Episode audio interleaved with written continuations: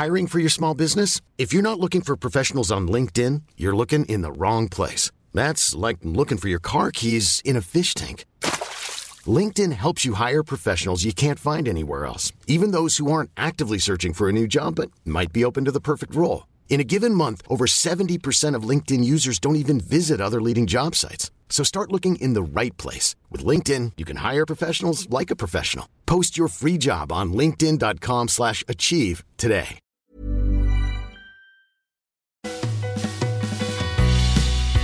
Said, mm, how far are you willing to go?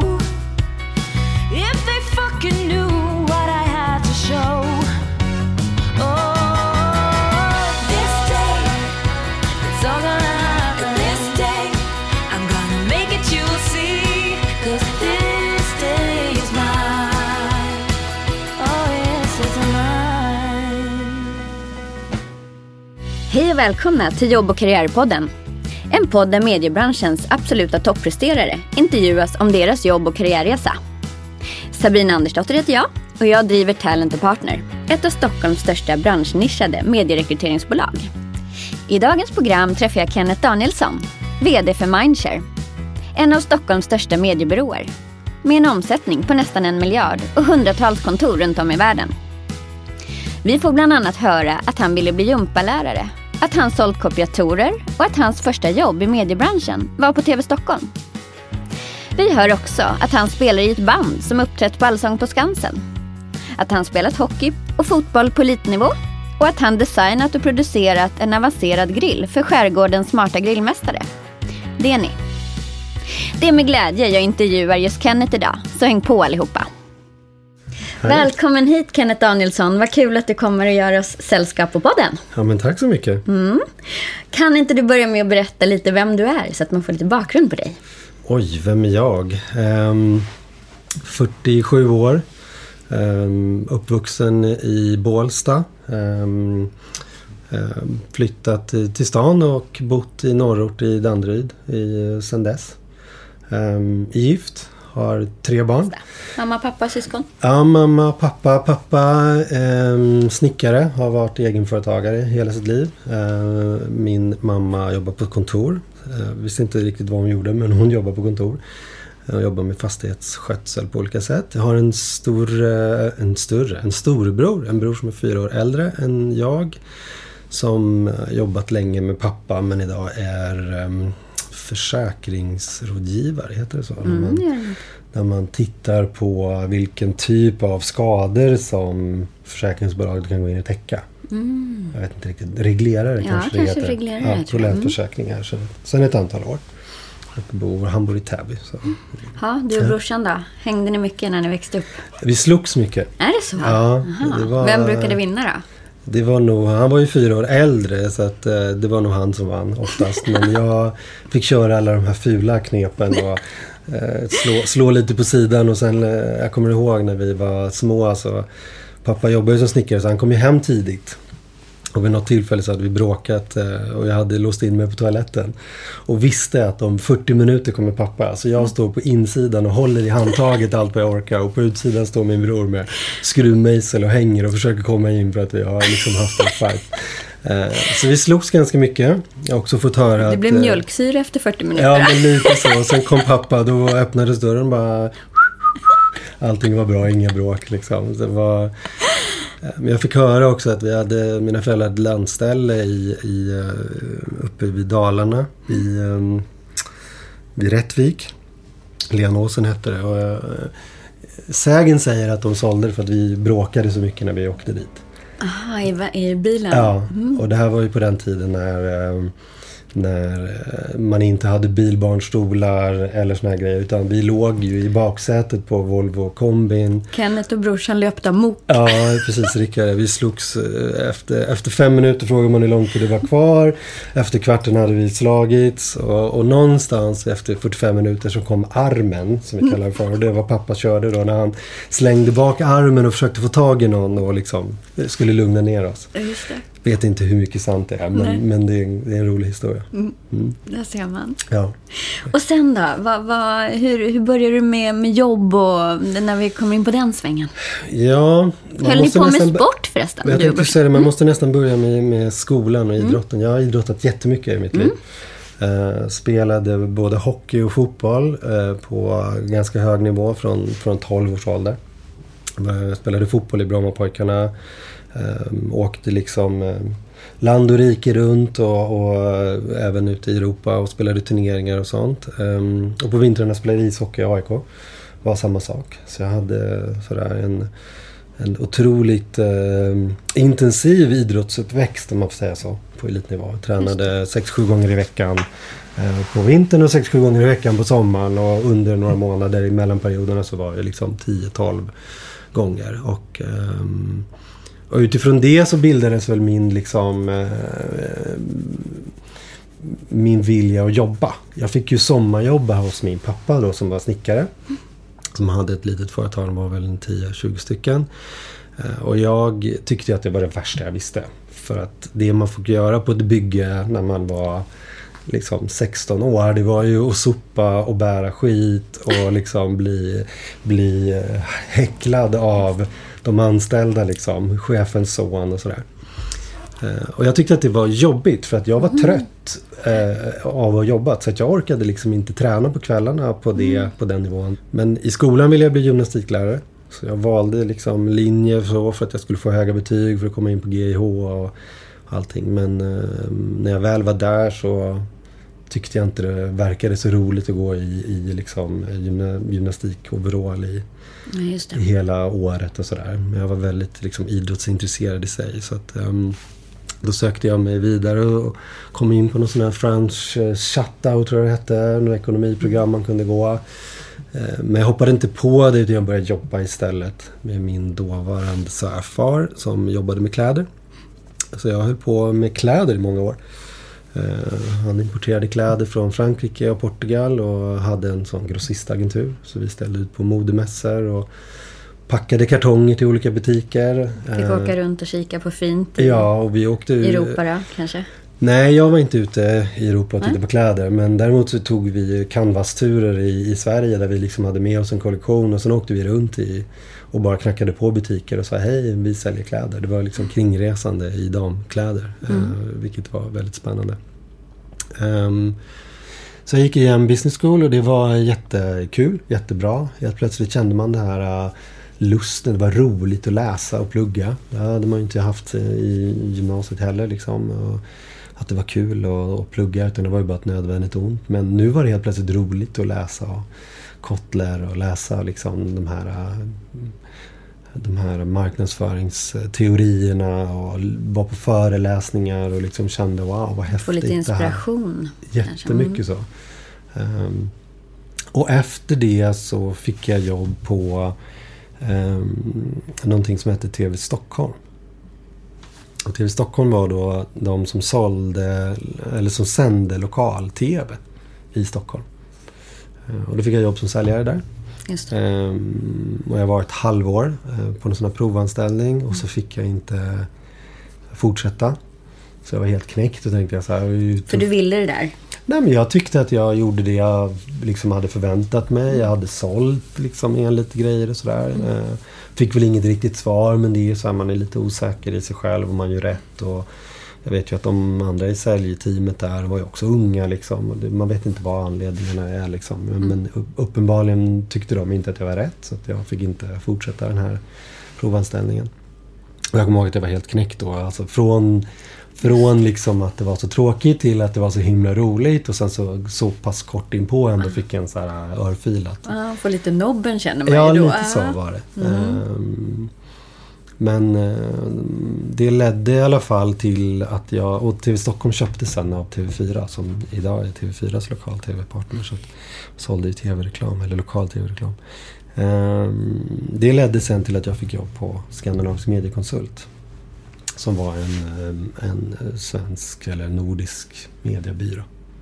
Ehm, och det var väl där Sen var du fast, Kenneth. Lite så var det. Men jag tror att det var också där jag blev uppfostrad om man nu får vara Just lite hård. Eh, Både i hur man beter sig, hur man tänker långsiktigt. Jag kommer ihåg det var liksom... Eh, Det är, ju, det är ju vänner som, som jag jobbar med idag som jobbade där och, och kompisar som har varit med länge som jobbade där och sådär. Men det var en otroligt hjärtlig eh, och eh, kemisk liksom, relation. Men den var också uppfostrande i att, att så här gör man och så här gör man inte.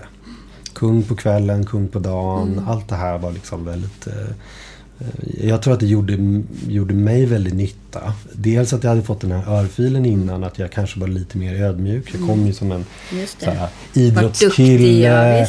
du vet, varit lite för duktig för unga åldrar och liksom känt att du har sprungit på liksom. Och sen kommer man in i arbetslivet och tänker att det är så här, jag lutar för sig och liksom göra bara.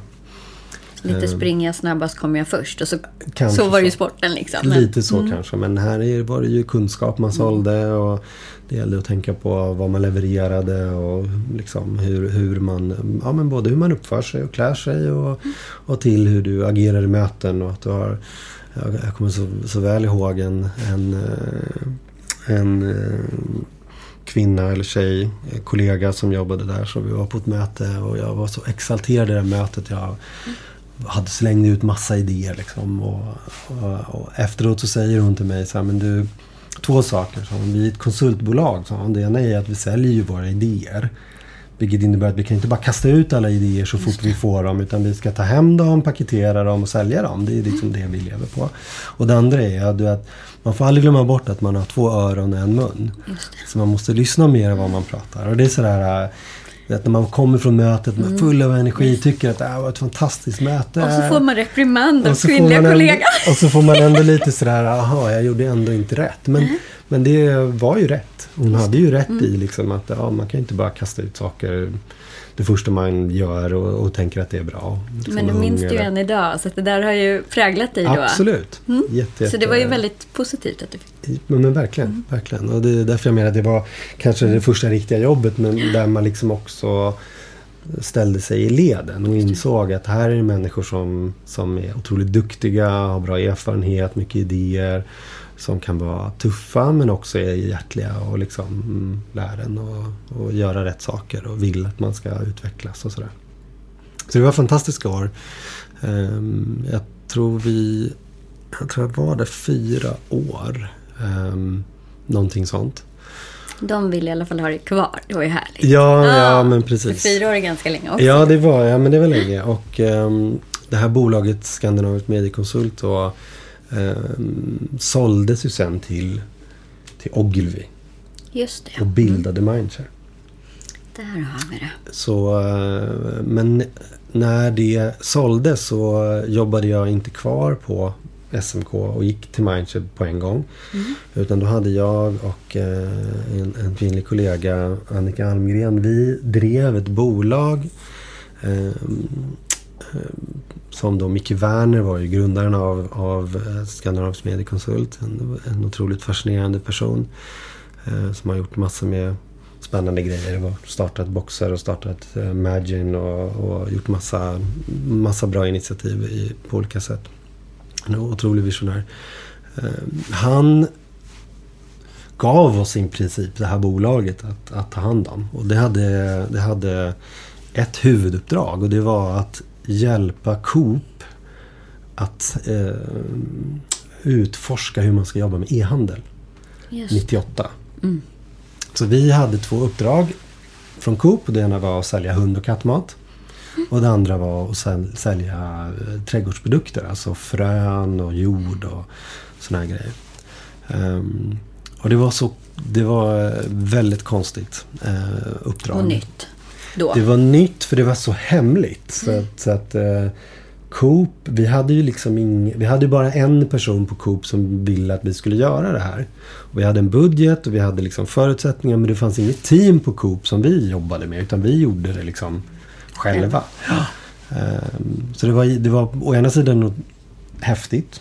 Men å andra sidan var det väldigt konstigt. Men eh, mitt första eh, kreditkort som jag fick i alla fall eh, var från det här bolaget. Och aktiebolaget hette, hette Tussan och Fido.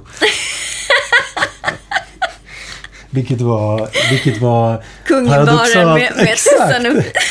Exakt, det blev liksom paradoxalt att äntligen får man ett, ett kreditkort som man kan rep representera med.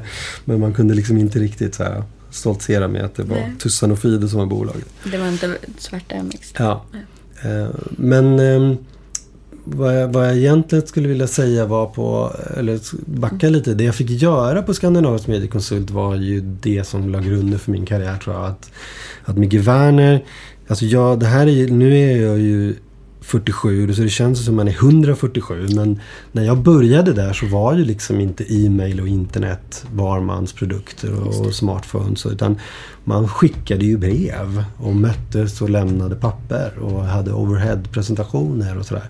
Men jag kommer ihåg när vi fick liksom e-mail och internetuppkoppling på en station så var jag den som blev liksom internetansvarig.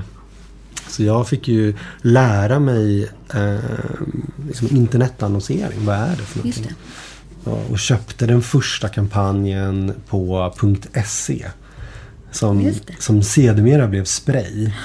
Så det var liksom I sin really linda. early days. Ja, och på något sätt så förstod jag väl då matematiken bakom vad en exponering var. Vad, liksom, hur, funkar, hur funkade den här liksom, processen.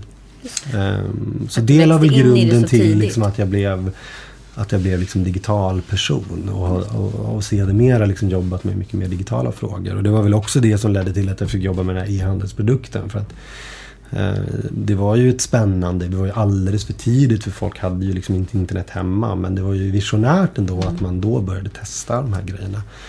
Vi hade ju tre, jag sa två, men vi hade tre saker. Det var det ena här med Coop och det andra var att vi sålde någonting som heter Postkakan. Som också var en e-handel. Det var alltså en, en riktig kaka som man bakade. Som man la i en speciell kartong och sen skickade med posten. Så man kunde liksom skicka en kaka till sin, eh, till sin kära mamma eller någonting. En riktig kaka. Postkakan hette det. Och det var ju jättehäftigt. Jag tror vi sålde 4000. Det måste varit nytt då. Det Ja, här ja, det lever ju vidare liksom idag med mm, olika saker. ändå. Ja, ja men absolut. Så det var ju det var jättekul. Men i det skedet så, ehm, så blev jag tillfrågad om att komma tillbaks till Mindshare. Som då liksom var ändå lite närheten av familjen även om det var skilt nu efter man hade gått ihop med, med Ogilvy och, och startat Mindshare. Och där var du länge. Berätta hur, hur det bedrog sig. Ja, jag startade ju där då. Om jag inte minns fel så var det januari 99 och så var jag där i fem år. Och det var en fantastisk resa också. Ehm, dels eh, för att vi var ett nytt varumärke på en ganska traditionell mediebyråmarknad. Det hade inte hänt så mycket. Så vi var nya, vilket innebär att vi hade en enorm möjlighet att växa. Uppstickare då. Vi var uppstickare, vi var en internationell uppstickare. Hiring for your small business? If you're not looking for professionals on LinkedIn, you're looking in the wrong place. That's like looking for your car keys in a fish tank.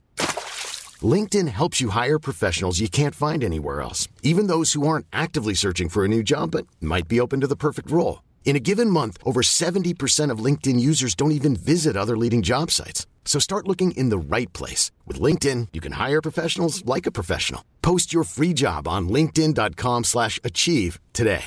Even when we're on a budget, we still deserve nice things.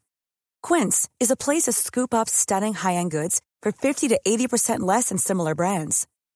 They have buttery soft cashmere sweaters starting at $50, luxurious Italian leather bags, and so much more. Plus, Quince only works with factories that use safe, ethical, and responsible manufacturing. Get the high-end goods you'll love without the high price tag with Quince. Go to quince.com slash style for free shipping and 365-day returns. Och så var det ju dotcom-boomen. Så det var ju väldigt många företag som hade väldigt mycket pengar som skulle ut i många länder. Och i och med att vi var ett nätverk så fick vi ju väldigt många frågor om att hej, vi ska lansera eh, det här bolaget i nio länder. Kan ni hjälpa oss? Eh, och i och, med, i och med att vi då satt tillsammans med Ogilvy som hade liksom hela reklamproduktionen och alltihopa så hade vi ganska många sådana roliga uppdrag. Eh, att, att liksom eh, jobba med. Så jag tror vi gick från 15-16 personer till 55 på de här fem åren. Så det var en enorm eh, utväxling. Liksom, både med dotcom-kunder såklart, men även med, med nätverket som vann kunder och vi lokalt vann kunder. Så det var en fantastisk resa. Eh, superkul. Det måste ha varit lite sömnlösa nätter. Det låter tufft att gå från 16 till... Ja, ja, men så är det ju alltid när man växer så mycket. Men det var... Vad var din roll när du kom in? Då var jag digitalchef, kan man säga. Jag var väl den enda som jobbade med digitala medier, men blev digitalchef. Eh, och sen så växte vi ju så att jag rekryterade ju människor så att vi blev en större avdelning. Och sen så hade vi, kan man säga, en dotcom-hubb. Utan Det var ju det var ju riktning, det var framåt, det var kul.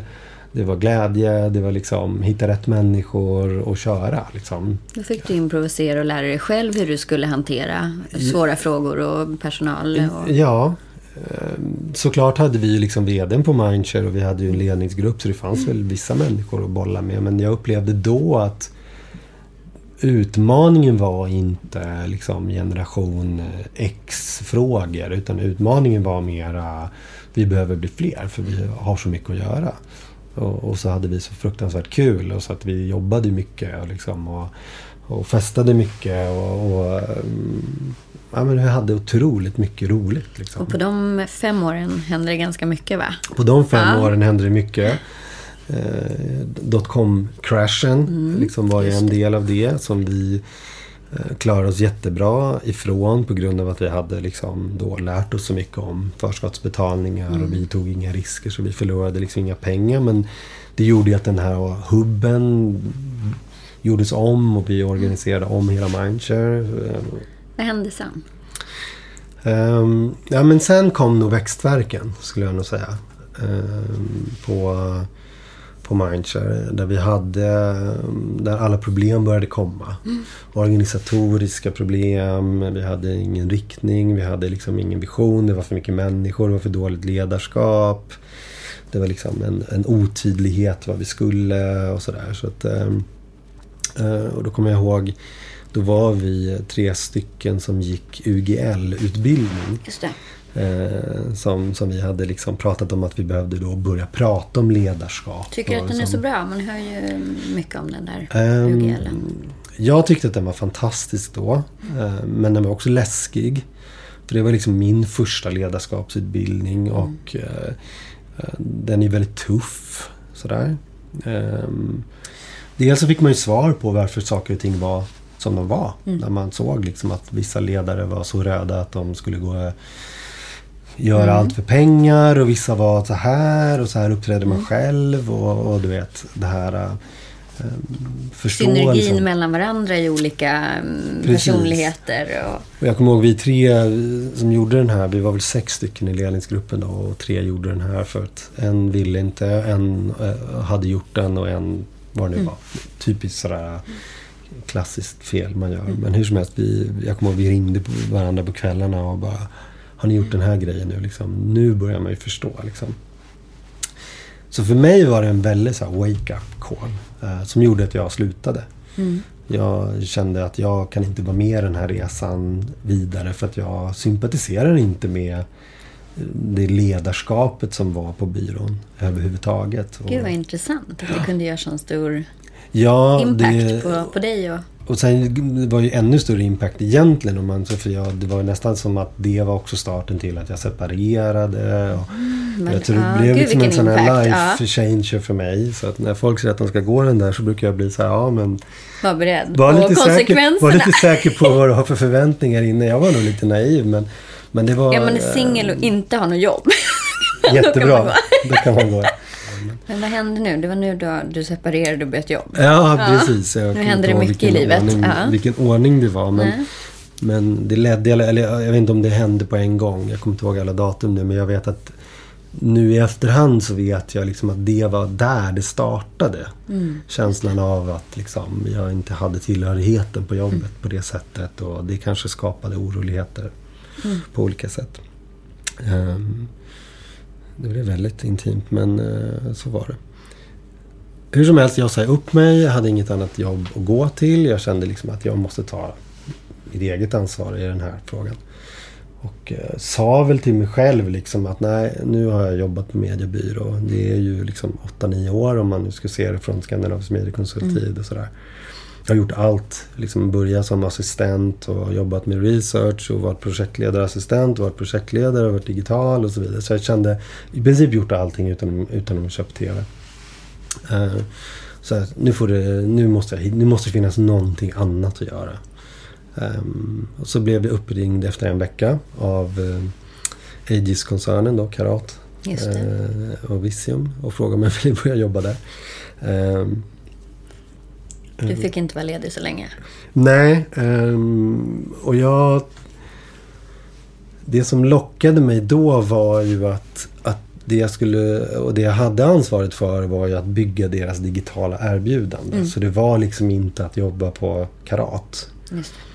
Sen, sen med facit i hand så var ju första året att jobba på Karat som Mm. mediarådgivare, digital medierådgivare. Men, men i hela den här resan så, så, eh, så handlar det om att bygga det digitala erbjudandet inom Aegis.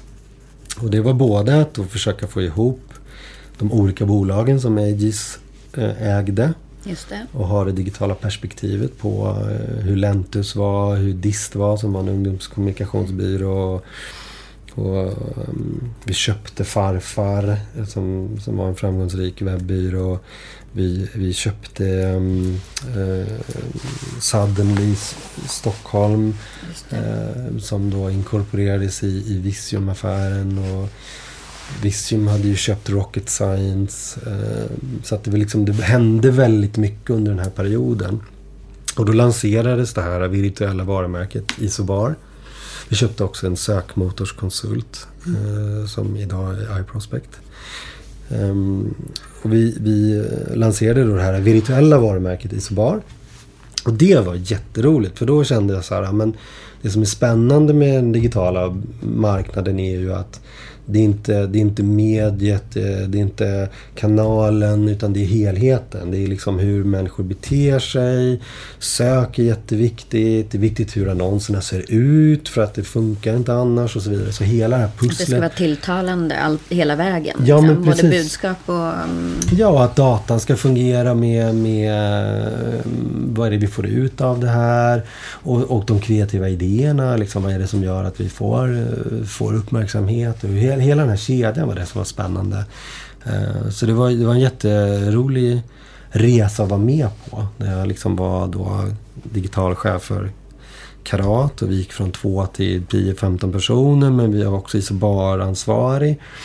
Och där hade vi ju liksom inget erbjudande till att vi då köpte Farfar och Suddenly och den här sökmotorskonsulten och sådär. Så vi var ju från 2 till 75 personer under, under de här fyra åren jag var där. Som då enkom jobbade med det digitala erbjudandet. Så, ehm, men vi köpte en sökmotorskonsult. ehm, som hade den dåtida, skulle jag vilja säga, sökmotorskonsultupplägget. Det vill säga två två tekniker och optimerare och 15 säljare Just det. Mm. som då sålde. Och, och det här var ju liksom...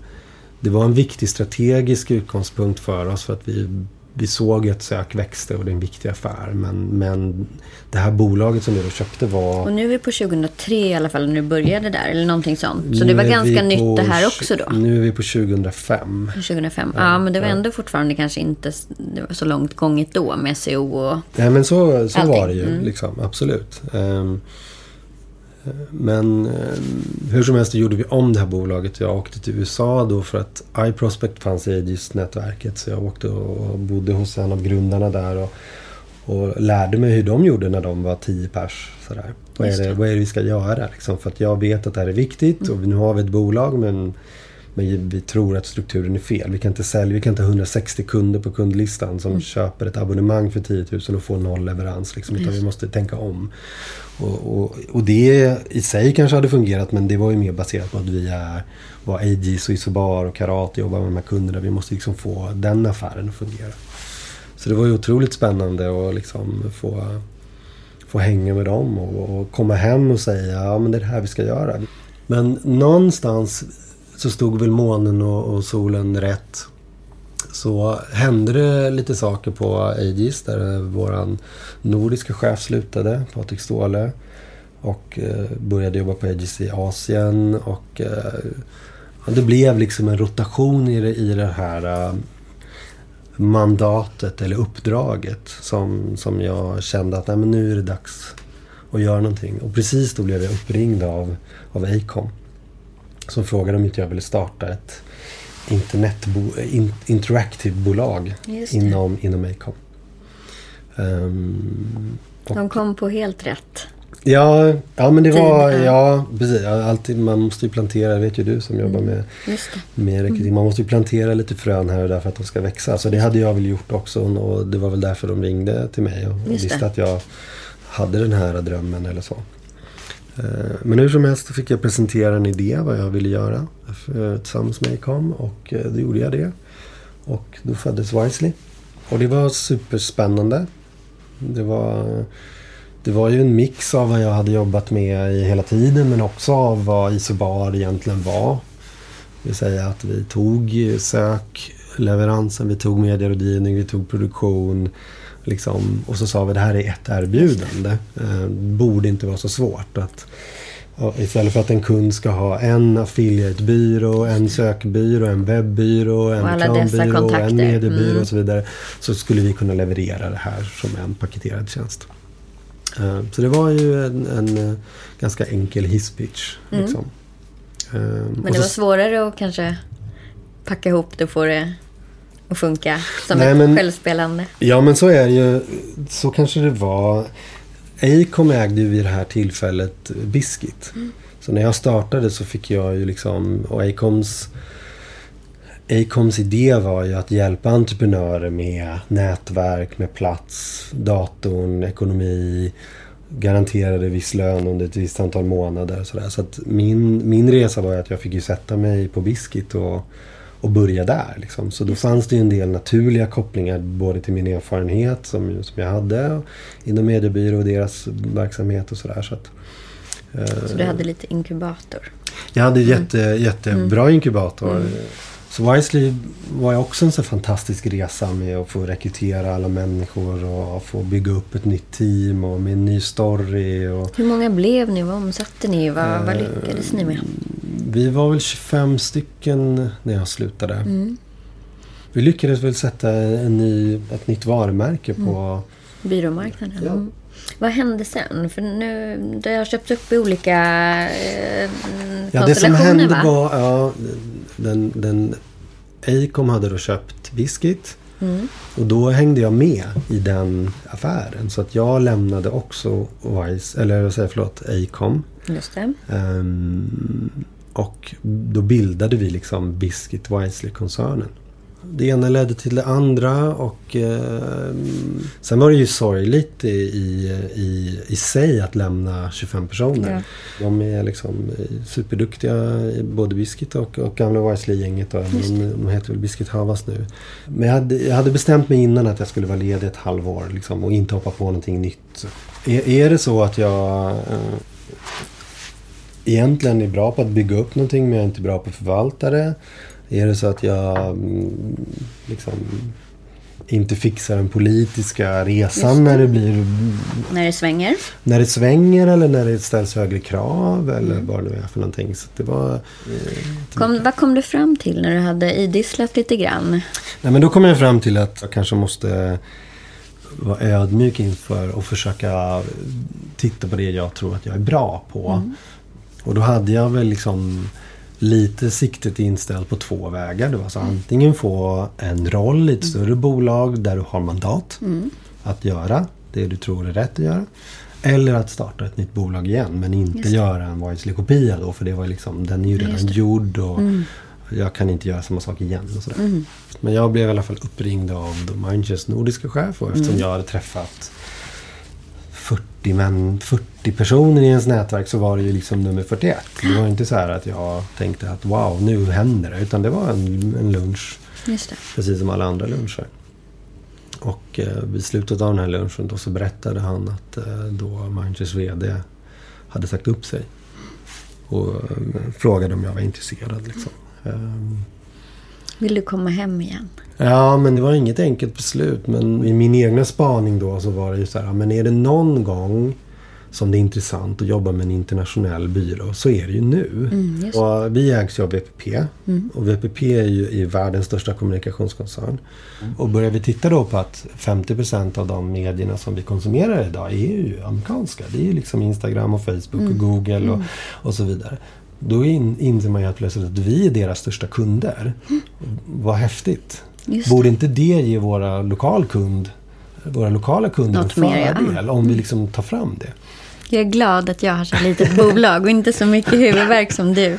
Eh, Men å andra sidan är jag också imponerad av de som har så stora roller. För jag vet ju själv att man ligger och är rädd eller ledsen eller eh, orolig över saker och ting som i dina ögon säkert är så himla små. Så kan jag tänka, gud, undrar hur det är att vara på den positionen för så mycket större intäktskrav och massa personal och svårigheter. Fast jag tror, det är, jag tror att det är exakt samma sak. Tror du? Ja, jag tror inte att det är så stor skillnad. För att om, om du är en människa med Mm. liksom någon form av hjärta så är, är frågan, det är ingen skillnad på frågan.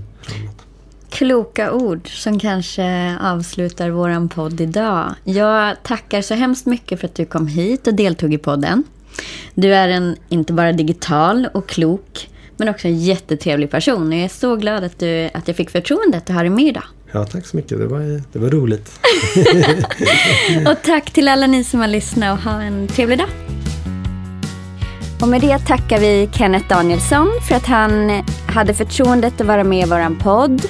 Eh, och ha det gott allihopa och tack så hemskt mycket för att ni har lyssnat.